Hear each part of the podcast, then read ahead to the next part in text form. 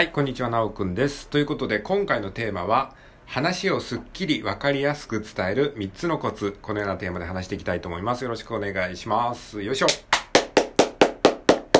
はい、ということで、えー、今日はですね、話をすっきりわかりやすく伝える3つのコツというテーマで話していきたいと思います。はい、えー、っと、最近ね、僕のこの、えー、ラジオトークをですね、あの、実は前から聞いていましたっていう方からですね、あの、えー、連絡いただくっていう機会が、あの、ちょくちょくありましてですね、その時に、えー、この僕の投稿をどうやって知ったのかっていうことをリサーチすると、えー、トーク力的なね、こう、ワードで検索してたどり着いて、そこから聞き続けています、みたいなね、話を、えー、聞いたので、あ、もしかしたら僕のこの ラジオトークって、そのトーク力を上げるには、みたいなニーズがあるのかなとか思ったりしてね、あのーちょっとね、そのトーク力についてを、あえてこうね、ちょっと野暮ですけども、言語化してみようかなって思って、あの、ちょっとやってみようと思いました。はい。話をすっきりわかりやすく伝える3つのコツと言いながらね、この話自体がわかりにくいじゃねえかって思われたら、ちょっと、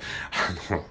恥ずかしいので、なるべくね、あの、えー、そうならないようにしていきたいと思いますけれども、はい。じゃあ、ポイントね、3つ、えー、先にお伝えしておきます。話をすっきりわかりやすく伝える3つのコツですね。先に3つ言っとくと、1つ目、タイトルプラス3つのポイント。2つ目、冒頭に話の全体図を示すこと。3つ目、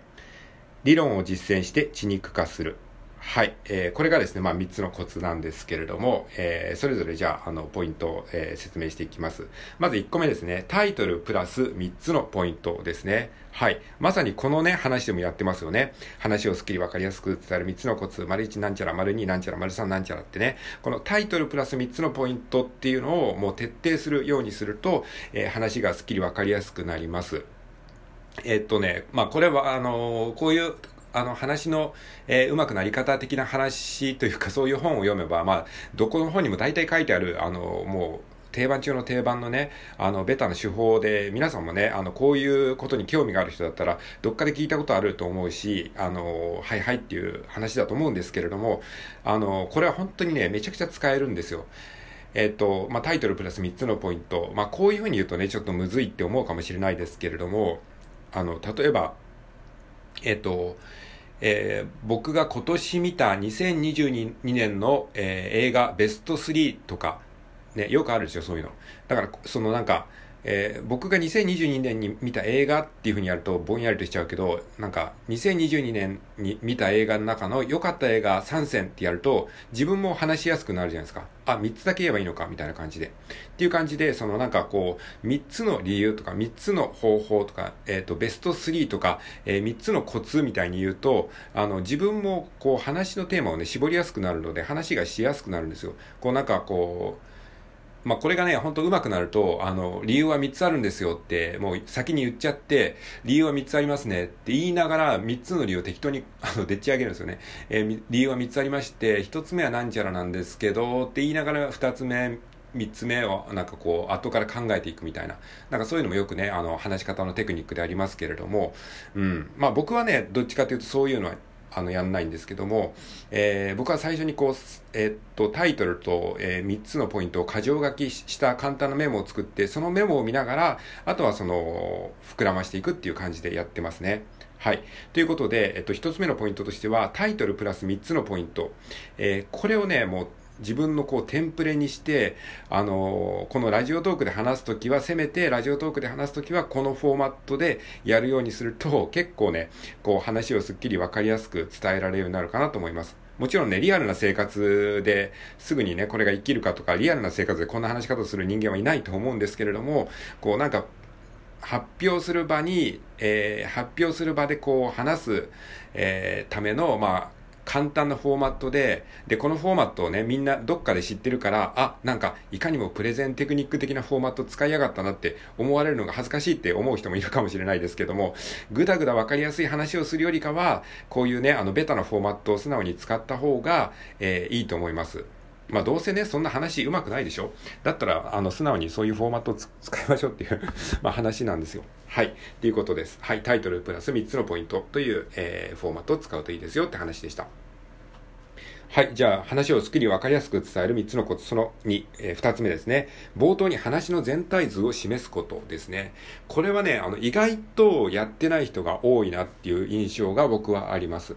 で、さっきのね、あの、話の、えー、えー、わかりやすく伝える3つのことの1つ目のタイトルプラス3つのポイントですね。これはね、なんとなくを意識してやってる人はね、結構多いと思います。まあ、よくね、スティーブ・ジョブズの話もそういう風な構成になってますよとかってね、言われたりしてますよね。えー、まあ、人生には3つのポイントがあるんだったかななんかそ、そんなような話で、1つ目はなんちゃら、えー、二つ目はなんちゃら、三つ目はなんちゃら、みたいなね。えー、まあ、それはね、分かってるんですけど、これを、これをね、話の冒頭に示すことっていうのをやると、より分かりやすくなります。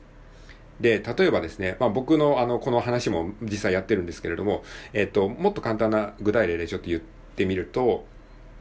えー、例えば僕の好きな果物3選っていう話をしますよね。えー、僕の好きな果物3選っていう話をして、まあこれよくややってしまうのが、好きな果物3選。えー、まずですね、僕リンゴが好きなんですよ。これ1個目ですよね。リンゴが好きなんですよ。で、リンゴっていうのはですね、なんちゃらかんちゃらで、まあリンゴといえばアップルですよね。まあアップルといえば iPhone っていうのがあって、僕 iPhone って言えばですね、なんちゃらかんちゃらで、でなんですよね。それでかんちゃらかんちゃらで、はい。で、いう風な話をしてて、で、聞いてる側としては、あ、今好きな果物の話してるんだな。今1個目のリンゴの話をしてるんだな。うん。で、2個目、3個目何なんだろうって気になりますよね。で、もうな、なんだけど、そこでリンゴの話をぐだぐだしちゃうと。で、はい。で、好きな果物2点目はですね、あの、まあ、バナナなんですけれども、まあ、バナナと言ったらですね、僕はあの、えー、スーパーでよく買うんですけども、バナナって、あの、安いですよね。なんかすごいまとめ買いで結構ね、安く買えるから好きなんですけれども、あとバナナ冷凍したりとかしちゃうんですよね。みたいな話をする。で、そうすると聞いてる方は、あまあまあ、二つ目がバナナなんですね。え、一個目がリンゴで、え、二個目がバナナで、で、結局三つ目なんだろうな。三つ目相当面白いことが出てくるのかな。みたいな感じになりますよね。で、えー、で、最後ですね、僕の好きな食べ物、三つ目は、えー、みかんなんですよ。みかんかいみたいな。散々引っ張っといて、みかんですかみたいな。普通じゃねえかって。ね。まあ別にいいんですよ。全然普通でいいんですけど、だって好きな果物3選ですからね。もうオチも何もないですから。まあそうなんだけど、まあ僕が要は何が言いたいかっていうと、あのー、冒頭に話の全体像を示すことなんですよ。こういう話をね、みんなしちゃいがちなんですよ。まあ、まとまってるっていう意味では、まだいいんですけども、あの、先にね、話の全体図を冒頭にするように意識すると、よりわかりやすくなります。え、これがね、意外とできてない人が多いなというふうに、ちょっと上から目線みたいな感じの言い方になっちゃってますけれども、まあ、実際に本当にいろんな人の話を聞いたりとか、 Voicyとかでも、 Voicyの審査に受かったようなレベルの人たちでも、意外にそういうふうな、えー、ところが意識できてないというか、あの、まあ別にそんな意識しなくてもいいっていうところもありますけれども、まあ分かりやすく話すっていうところでは、えー、冒頭に話のポイントを示す。じゃあ、この場合どうすればいいかっていうと、えー、好きな果物3選について話します。はい。えー、先に3つ言っておくと、えー、好きな果物3選は、リンゴ、バナナ、みかんです。で、もう先にこう、なんか地図みたいなものを言うんですよね。この、もうこれを先に言いますよっていう全体図を示して、えー、好きな果物3選を言います。えー、それはリンゴ、バナナ、みかんです。この3つ、3つについてこれから詳しく話します。まず1点目はリンゴについてです。リンゴはこうこういう、こうこう、こういう理由で好きです。はい。2点目はバナナです。バナナはこういう、こういう理由で僕は好きです。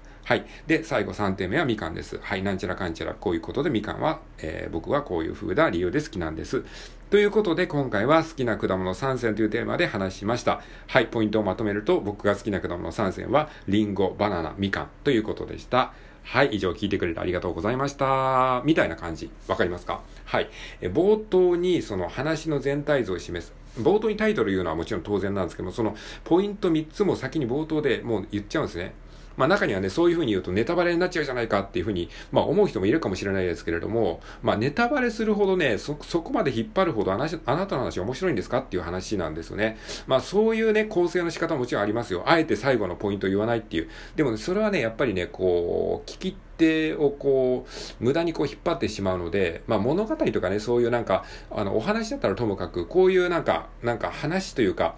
うん、伝達、情報伝達をするということに関して言えばですね、あの、話の冒頭に最初にもうネタバレになってもいいから、あの、要点をまとめた方が、聞き手にとってもね、こう聞きやすいんですよ。あ、次この話来るんだなっていう、こう、なんかメンタルモデルって言うんですけど、その、あの、全体像が分かってると聞き手もね、聞きやすいんですよ。なんか次何の話が来るんだろうって思うと、逆にこう不安になっちゃうっていうか、うん、なんかそういう感じなんですよね。だから、えっ、と、冒頭に話の全体図を持ってくる。で、話の全体図っていうのは、さっき言ったあの、タイトルプラス3つのポイントですね。これを先に言っておくんですね。そうすると、自分もね、こう、安心できるんですよ。あの、話のこう、全体図を先に相手に伝えることができているので、最悪話が途中で終わっても、それも、一番話の大事なところは伝えられているので、あのなんかこう、どうにかなっちゃうんですね。はい。っていうことです。で、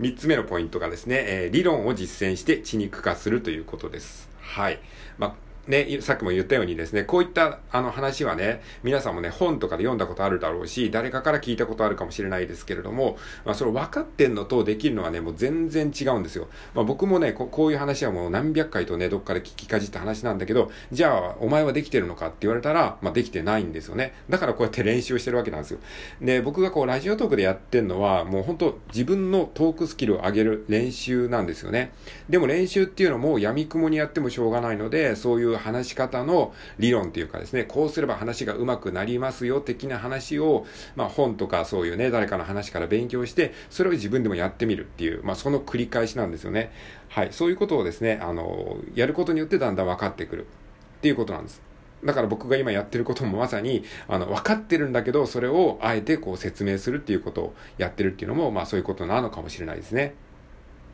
はい。ということで、話をすっきりわかりやすく伝える3つのコツというふうに、えー、こういったテーマで話しました。えー、ポイントをまとめると、えー、1つ目、タイトルプラス3つのポイント。2つ目、冒頭に話の全体図を示すこと。3つ目、理論を実践して血肉化するということでございました。はい、えー、もしまあ何かの参考になればですね、えー、嬉しいです。